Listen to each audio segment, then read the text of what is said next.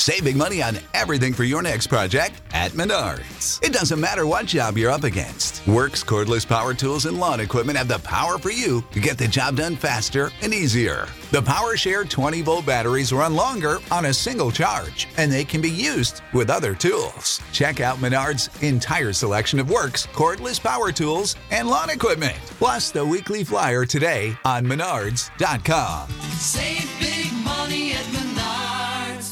This episode brought to you by Progressive. Most of you aren't just listening right now. You're driving, cleaning, and even exercising. But what if you could be saving money by switching to Progressive? Drivers who save by switching save nearly $750 on average. And auto customers qualify for an average of 7 discounts. Multitask right now. Quote today at Progressive.com. Progressive Casualty Insurance Company and Affiliates. National average 12-month savings of $744 by new customers surveyed who saved with Progressive between June 2022 and May 2023. Potential savings will vary. Discounts not available in all states and situations. Passion, drive, and patience. The formula for winning championships is also what keeps your ride or die alive. eBay Motors has everything you need to maintain your vehicle and level it up to peak performance. Superchargers, roof racks, exhaust kits, LED headlights, and more. Whether you're into speed, power, or style, eBay Motors has you covered. With over 122 million parts for your number one ride or die, you'll always find exactly what you're looking for. And with eBay Guaranteed Fit, your part is guaranteed to fit your ride every time or your money back. Because with eBay Motors, you're burning rubber, not cash. With all the parts you need at the prices you want, it's easy to make your car the MVP and bring home huge wins. Keep your ride or die alive at ebaymotors.com. Eligible items only. Exclusions apply. See ebaymotors.com. Can never justify stopping to get it because I've always got like a screaming baby in the car, or, you know, I'm running late for something, and I just can't ever be like, now is a good time to spend 5 minutes in the beer aisle. So, but I think I'll pour a little glass and yeah, let's roll.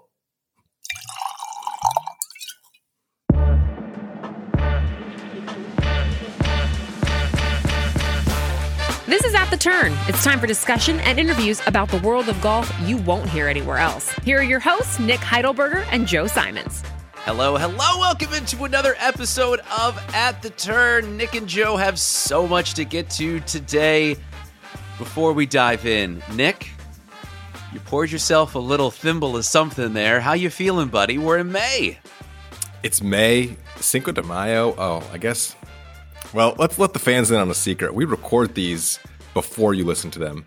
You're listening to this after Cinco de Mayo, but Joe and I have Cinco de Mayo on the horizon. Yeah, let's just put it that way. I'll be in Chicago when this drops. That's where I'm going to be for Cinco de Mayo. We have tickets for a game at Wrigley Field, and the forecast is 100% chance of rain. So I think I'm flying to Chicago to participate in a rainout. Unfortunately, hey, 100% chance of good seats. That is true. Nick and I are going to discuss slow greens, Americans' obsession with fast greens. I don't know where Nick stands. I'm going to advocate for slow greens. I have an insane story to tell, Nick. But before we get to any of it, the second men's major of the season is nearly here. If you want to participate in a fun little contest, have an opportunity to win a prize, you are in luck. Go to Apple Podcasts. You're probably looking at it right now. It's on your phone. Stop your workout, pause your walk, get out the phone, leave a review on Apple Podcasts on At The Turn with your PGA Championship winner. Give us 5 stars. If you're right, if you're able to identify the PGA Championship winner, you will get a sampler pack from Piper Golf. If you can't wait, if you need to get those Piper balls now, go to piper.golf. Turn 10 is the promo code at checkout. Nick, identifying winners of major championships seems like it would be easy, but as if we've identified many times, it is hard. It's a tough business. There's a lot of golfers in fields of golf events, and a lot of them have a chance to win, as they've proven us each and every time. So we'll get it. We'll get back on track. We'll do it eventually. I'm actually feeling pretty good about this year. I'll just leave it at that. Okay. Wow. Well, I guess you're going to have to tune in next week for our picks. Today, Nick, I have to start with this anecdote. and I can't wait to get your reaction. Every Sunday, most Sundays I'll say, I participate in a men's club game out at Glendoveer Golf Course.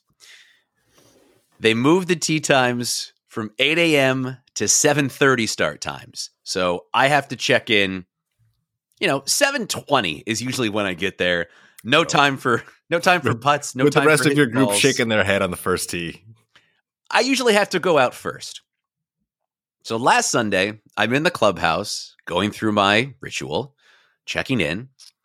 And the gentleman to my right says, I want to book a tee time for next week. Scratch that. I want to book a tee time for the rest of the year. And this caught my ear. And the guy, as if he was ready for this request, the person working at Glendoveer Golf Course, pulls out a piece of paper and hands it to him. And their interaction ends. And I immediately start grilling this guy. Not the person who made the request, the guy in the clubhouse. I said, right. Did that guy just request to make a tee time for a year? He said, yeah, he's trying to get 7 a.m. for the rest of 2022. 7 a.m. on a Sunday, like... Yeah, why don't you just get Packers season tickets while you're at it? So apparently what you can do is fill out a form. It then goes to the powers that be at Glendoveer Golf Course. They look at the request, and they determine if this person should be on the books every single Sunday for the rest of the year. So that would be 6.5 months that this guy would have 7 a.m., on the west course of Glendoveer. Oh my God. Is this something that you would ever consider doing? Wouldn't every golfer listening to this podcast right now consider doing this? But why would you not do it? The question isn't would you consider it? The question is what is the time that you would want to do and how much extra would you pay to never have to worry about booking that tee time every week? Well, I think that's right. 7 a.m. I would not do. And that's what I was asking, if that's what you'd be interested in. But clearly, Joe, no. Joe. What is your ideal time that you would grab the rest of 2022? And I'm talking your life right now. All right. Yeah. Well, let me put it this way. I've got a tee time on Saturday. And I'll give you a hint. It's Saturday morning. Guess what time that tee time is for? I'm going to say 6:20. You're not going to guess early enough. Earlier. 5:45? 5:42. I have reserved a tee time at 5:42 a.m. on Saturday. That's what time I have to play golf. And that's what time, if I could get 5:42, and I'm not even the first one off. There's a 5:30 tee time somehow. I didn't get it. I didn't get the 5:30 a.m. Saturday tee time 7 days in advance. I shit you not. If I could get the 5:30 at Chemawa every Saturday for the rest of the year, I would do it. Are you playing alone? I would assume. I hope so. If they try to pair me with somebody in this, like, the only reason you play at 5:42 a.m. is to get home by, like, 8:42 a.m. And if they stick you with, like, a threesome and that turns into a 4-hour round, somebody's going to become the mad golfer of the week real quick. So I know you. You're probably not going to grab a golf cart. You're just going to try to grab your coffee, get it done in 3 hours, and then get home to the fam, right? Exactly. How early do you wake up? If your tee time is at 5:42, probably 5:10. God, get the coffee, get out there. You have to. You can't pay online here, so you got to go to the shed outside of the pro shop because the pro shop's closed. Yeah, and pay ahead of time, and then I'd love to stroke a couple putts, and get out there and tee off. Yeah, that's probably about right. See, for an early tee time. I have to wake up. You're going to think this is crazy. I have to wake up at least 2.5 hours before the tee time is what I have to wake up for. I have to do it. So if you had the 7 a.m. tee time at Glendoveer, you'd be getting up at 4:30. I teed off at 7:30 and I woke up at 5 a.m. to do it. What are you, Patrick Cantlay? Like, wait, what goes into that prep? So I have to wake up. And you roll it into the pro shop at 7:20? Yeah, dude. I have to wake up. I have to have a large breakfast, an entire French press full of coffee. The key to an early morning round, this is the stuff you're only going to get on At the Turn.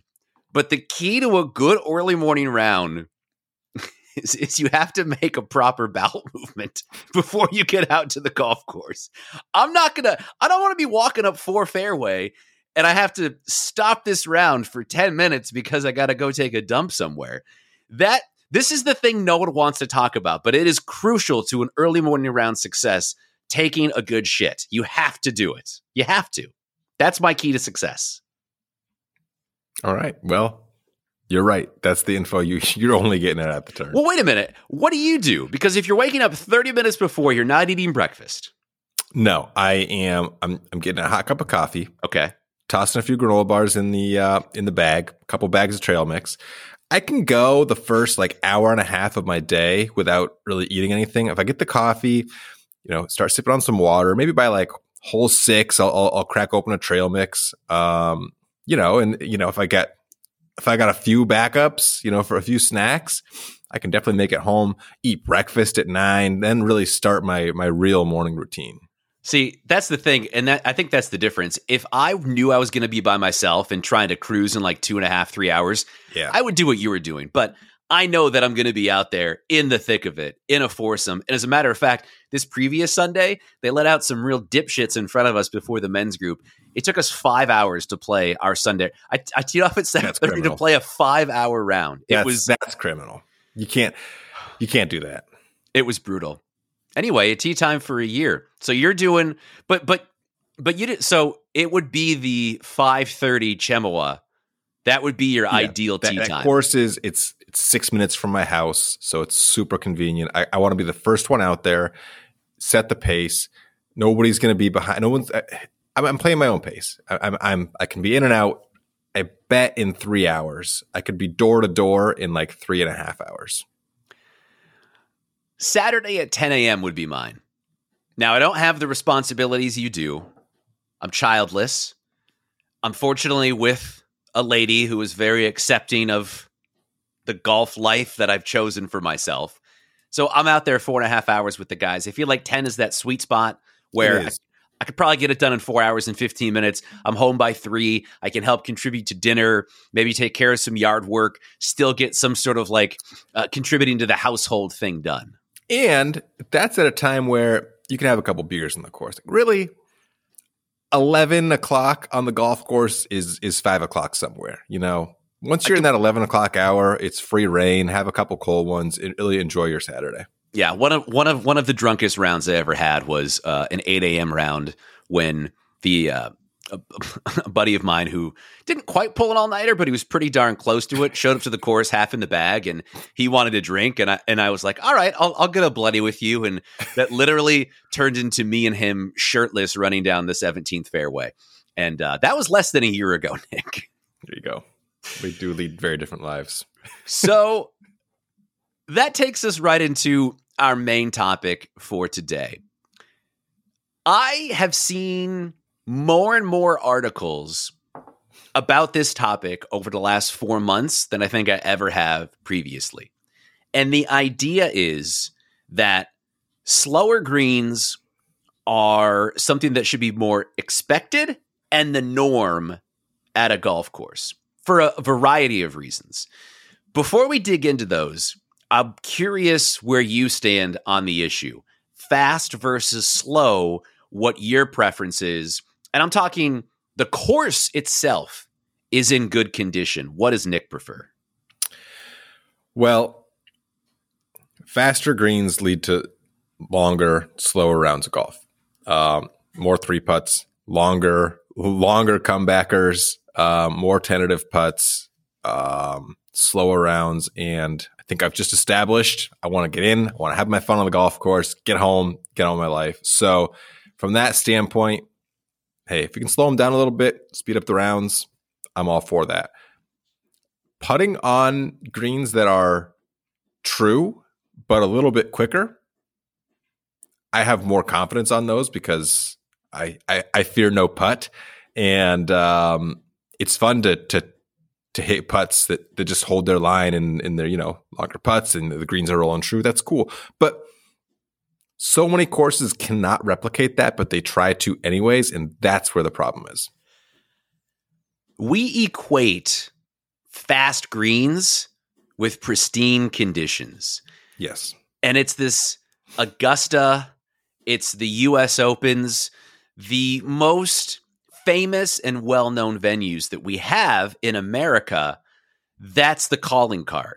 Talking about the stemp meter, how fast they're rolling. Look at how lightning quick they are.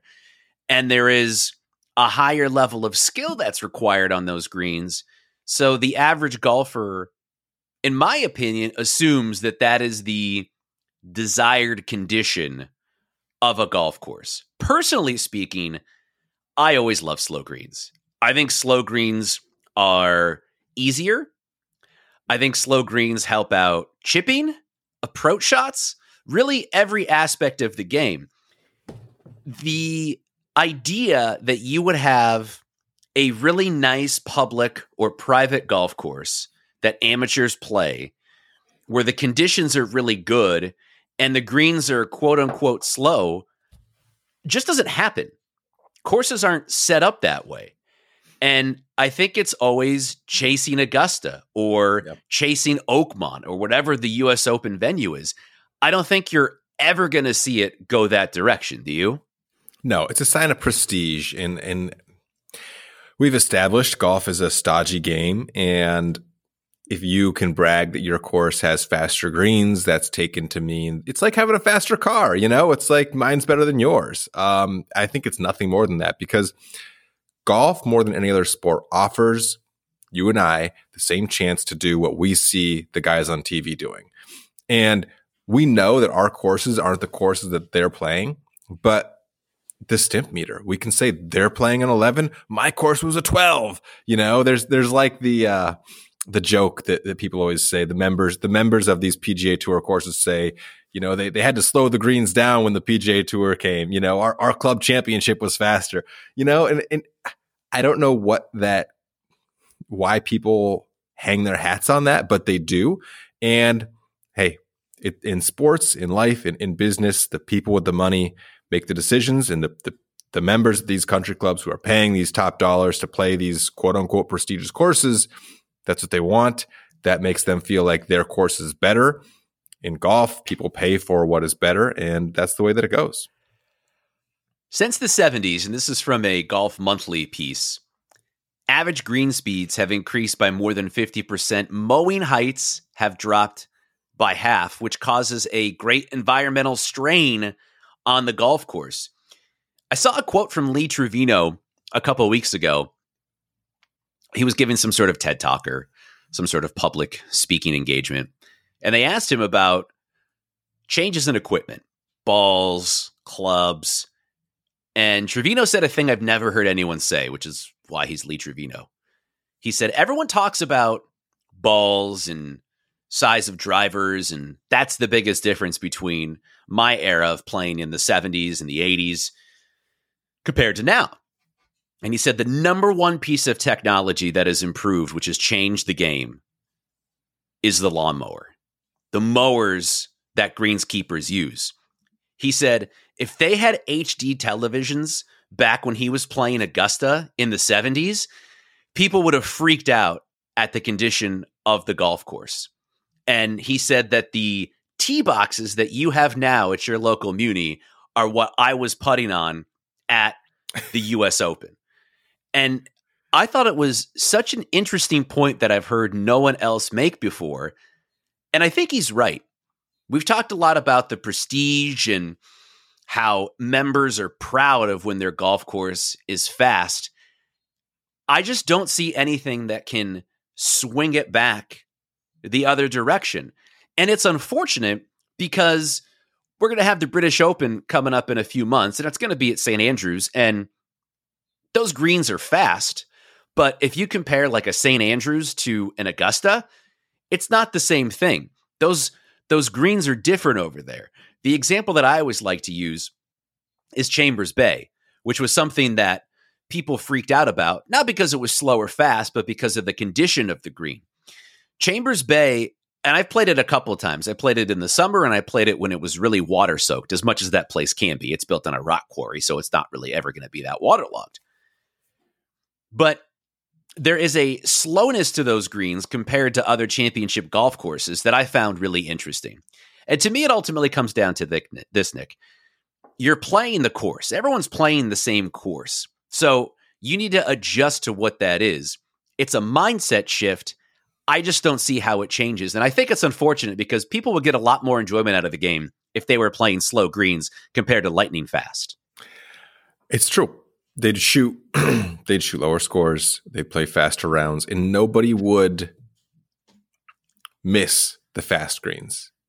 And I remember playing a public course, booked a tee time on golfnow.com, on a Saturday, course is packed. A New England course, tree lined every hole. There's woods on both sides. People, it's going to be slow because you get the average weekend warrior out there hitting into the trees, and it just takes time.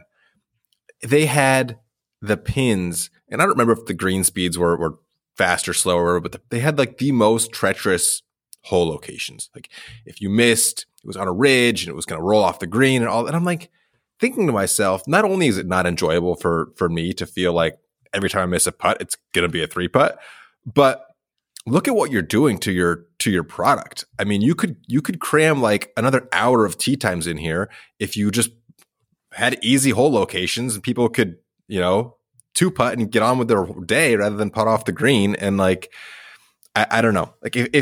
If the clubs could realize that the money could come in, especially the public courses, you can do what you want at your high initiation fee, private country clubs that have limited memberships. That's fine.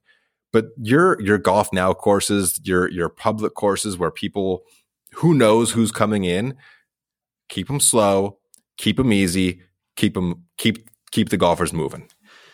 I got to give a shout out to Wildwood Golf Course, which is a little bit north of Portland. I think I've mentioned them a few times on here. You and I played there. Did we? Yes. I have a funny memory from that round. Oh, please. Can we start with that? Is it? Wait, I just remember it for air. Yeah, no, it's all for air. I talked about pooping earlier. I had a good back nine, and we actually played 36 there. We got the replay rate. And played 36. Oh, I do remember that. Back nine, and I wasn't. When I play, I don't really look at the scorecard. I'm not really keeping score in my head, but I came off the 18th green and said to you, "It's been a while, Joe, since I broke 90." You said, "Well, you still haven't." I shot 90 on the number. I just thought for sure. I felt like I posted something in the 80s, and what a dick! I can't believe I said it that way. No, I mean it was very matter of fact. It was good. 36 at Wildwood. That's a good day. I actually just booked a tee time. Yeah, the reason I bring them up is because I posted a picture of, they have a really cool old wooden sign in the clubhouse, their stimp meter, and I posted that to Twitter a few months back, and we got into a little dust up with Turf Twitter, which was fun. But their stimp meter is always around, 9 or 10, which back in the 70s would have been Augusta, but now that's considered to be slightly slower. And Wildwood does an incredible job. We had the wettest April in the history of the city, and I played out there last week. It's in great condition, man. They do such a good job. It is as good as a condition as you're going to find for a public course that charges you less than $50 to go out and play. And their greens roll true, and they're never overly quick. They're fair. And that is the biggest thing that distinguishes Wildwood from, I'll call it, the traditional Portland Rota. It's a little bit outside of the city. Wildwood does a thing where they keep them true. They're not overly fast. It's not a long course. If you hit your spots, you're going to shoot a good number. If you miss your spots, you're going to shoot a bad number. To me, that's what golf is, man. If you put it in the right spots, you're going to give yourself some birdie putts. I think it was a classic Simons round last time I was out there. 4 birdies, couple tribbles, added up to 80. We'll see you next time. Let's go. There you go. That's interesting. To put a button on this, Nick, I don't necessarily think there's anything that we're going to be able to do to convince the powers that be in the game that this is something that can change or will change. I just think it's an interesting observation that is true. I think Americans obsess over this. I don't think it's the same way with other countries and golf cultures. I could be wrong, but I get the impression that in Europe, the quest to be fast, the need for speed, just isn't something as desired as it is in America. Make greens slower. Slow greens are fun. It's for the people. It's the people's greens. Make them slower. I'm on that bandwagon. Let's start campaigning. All right, Nick, it is time for the Mad Golfer of the Week, and this is something I've been thinking about for a little bit. I want to solicit the folks. If you have a Mad Golfer of the Week, either you come across a review, you see some sort of social media post, or you yourself are a Mad Golfer, please hit us up. The email address is attheturnpod@gmail.com. We always accept your submissions there. I love that. I've actually been thinking about that too, because in a recent episode, we strayed from the Mad Course Reviewer, and at first I was a little worried we may throw off the vibes, but then I was like, no, this is perfect. There are so many mad golfers, and not all of them just review golf courses, so we got to open it up. I agree. Crowdsourcing the people, it's the way to go. Hit us up. Once again, the email address is just the name of the podcast, attheturnpod@gmail.com. Of course, the Mad Golfer of the Week is brought to you by T Box Coffee. It's a roast-to-order coffee brand in the heart of Southern California, packaged for the golfer who can shoot 68, the golfer who shoots 90, and every score in between. Let T Box fuel your morning rounds. Promo code TURN15 at checkout. Oh, Nick, this week, it's close to home. I've been putting it off. It's my home track, Glendoveer Golf Course. Now, this is the East Course, the more challenging of the two, and it's reviewed by Travis G97. This is from August of 2021. And Nick, you'll remember August of 2021. Very dry here in the Portland area. I know you keep up to date on the weather comings and goings of the Portland metro area. Yeah. So that's what was happening last summer. Here's what Travis has to say. Quote, disappointed this time, though I've been coming here for years. The course was rough. We've had some hot weather, and the course did not fare well. It's dry and dusty, and there was a lot of dead grass. The greens were nice, though. The golf carts are terrible. I traded the first one in because it felt like it was going to die. The guy in the pro shop said most of them are like that due to the issues with motors or something. The next cart was as bad as the first. It lunged and jerked the whole round. Not a fan of the golf carts. Can you attest to this, Joe? How were the carts? They restocked most of them. New fleet. So I'm a little surprised by that. Travis is doing the work to get that new fleet stocked. Now, that being said, there has been some moments out of Glendoveer where I've seen folks pushing some carts around, so I'm not terribly surprised at this review. In terms of the dusty and dead grass, a lot of the Portland courses have taken to not watering the rough in the summer, and I think that's a good tact. It at least used to rain a lot here, and there's really no reason to water the rough. I get that it's a little bit dusty, but it creates sort of its own burnt out challenge. It's better for the environment. There's drought going on everywhere. I have no problem with that. What I have a problem with is Travis's review of the golf course, pretty much centering around the motorized equipment. Yes. Travis G97. You know what's funny is my new home track, Chemawa. Only played 9 holes there. But they've got a billboard on the main strip about a mile from the golf course, and it says 4 consecutive public golf course of the year. I'm not sure what the criteria was. And then the next bullet point, the only other bullet point on the billboard, is watered fairways. Wait a minute. As if they apply water to them and others don't? Exactly. The implication is that a lot of public tracks in the area just let Mother Nature water the fairways. Now, you've been in the Northeast for a while. Do you find that most fairways are not watered artificially? Hemlock Ridge did not water the fairways. And what condition did that leave it in once you got late in the year? Well, pretty terrible. There's this hole at Hemlock Ridge that is it's a long uphill par five, and it's on like a 30-degree slant, the fairway, the whole fairway. And it's literally impossible in July and August to hit the fairway, because if you go left, you're in the woods. If you hit like the left 5th percentile of the fairway, it's going to roll all the way into the woods on the right. There's literally nowhere. I don't know. I never figured it out. Can you start it in the rough on the left side and let it trundle, or will that also hill up on the left? So I would just kind of tinkle around in the trees on the left, and if it would ping out and sit in the rough there, that was kind of the play. So I have a cousin getting married in April in Connecticut, and I'm going to come out and stay with you and Ash for a little bit. In April, how long? Like next year? Yeah, April of 23. Okay. Oh, so how long of a drive is Hemlock from your house? Because I think it would be a sin for us not to play Hemlock Ridge together. 45 minutes. Oh, that's done. Easy. Hour maybe. I can't wait to just have the most miserable round with you at that dump.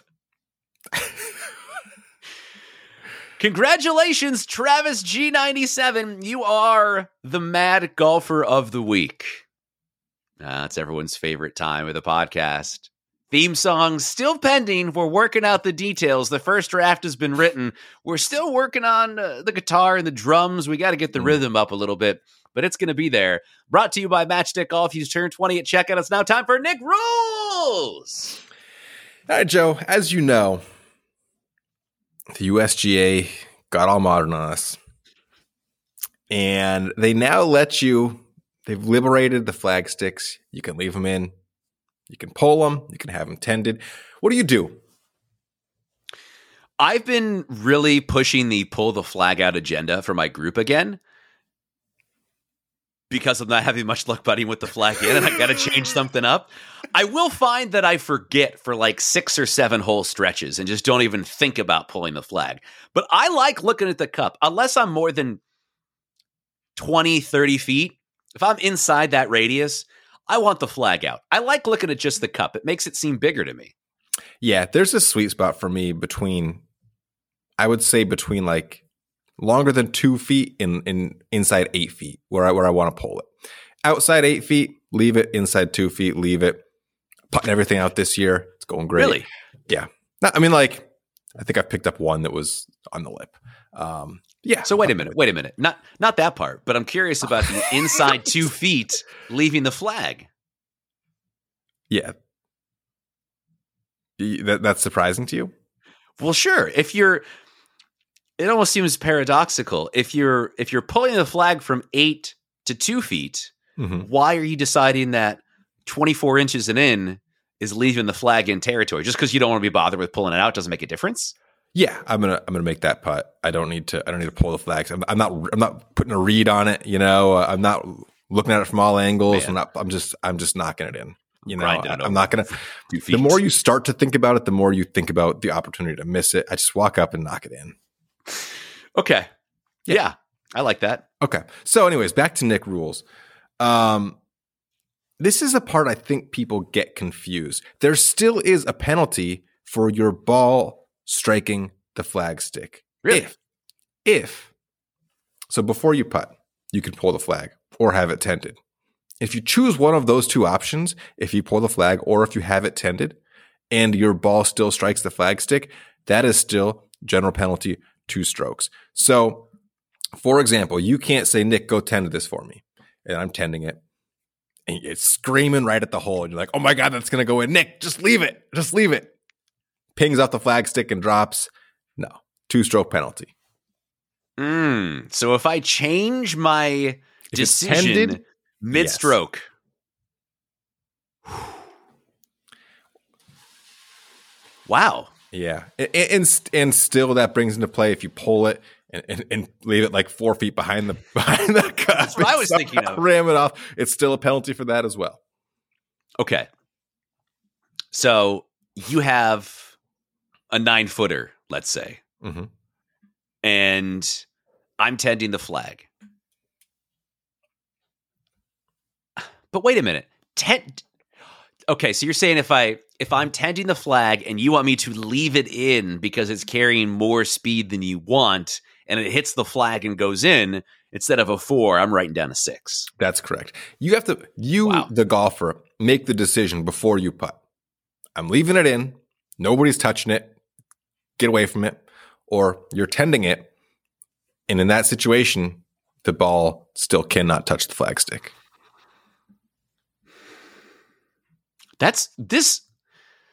You've come up with a lot of interesting rules to share with us. This may be the top of the list. I am shocked. I'm confused, but I have no choice but to trust your expertise. Trust me. I'm going to USGA. Man, you make that decision. Are always up to something. You have got to commit. They say commit to the shot, Joe. You have got to commit. I don't think. Have you ever come across that scenario where someone has told the person tending the flag to leave it in? Get away! Get away from there! No. This rule has never come into play in any round of golf I've ever been playing. Well, that's what's so funny, because when you were talking about that first scenario, I was like, well, the one I'm thinking of is someone leaves the flag too close to the cup, and they rocket it into that thing because they missed the putt by about 10 feet. Yeah, that's happened. After a few of those beers, the first thing to go is my feel on the greens. It's just touch of a blacksmith eventually. Exactly. Well, that does it for another edition of Nick Rules. One of my favorites to date. Well, folks, it's almost here. Next episode, Nick and I are going to be making some predictions. Okay? You're going to want to bring your hard-earned money to this next episode of At the Turn. Nick's been confident all month about his PGA Championship picks. And finally, next week, the proof is going to be in the pudding. I can't wait. You're not wavering at all, are you? No, I mean, I'm riding some chalk here. Riding some chalk. I can't wait. If there is such a thing with golf, which there really isn't. Folks, the greens are too fast. Find slow greens. Go out there, talk to your local greenskeepers. Tell them you want the greens to be slower. They're too fast. Those aren't for us. I'm Lacey Evans. Thanks for listening, and we'll see you next time at The Turn.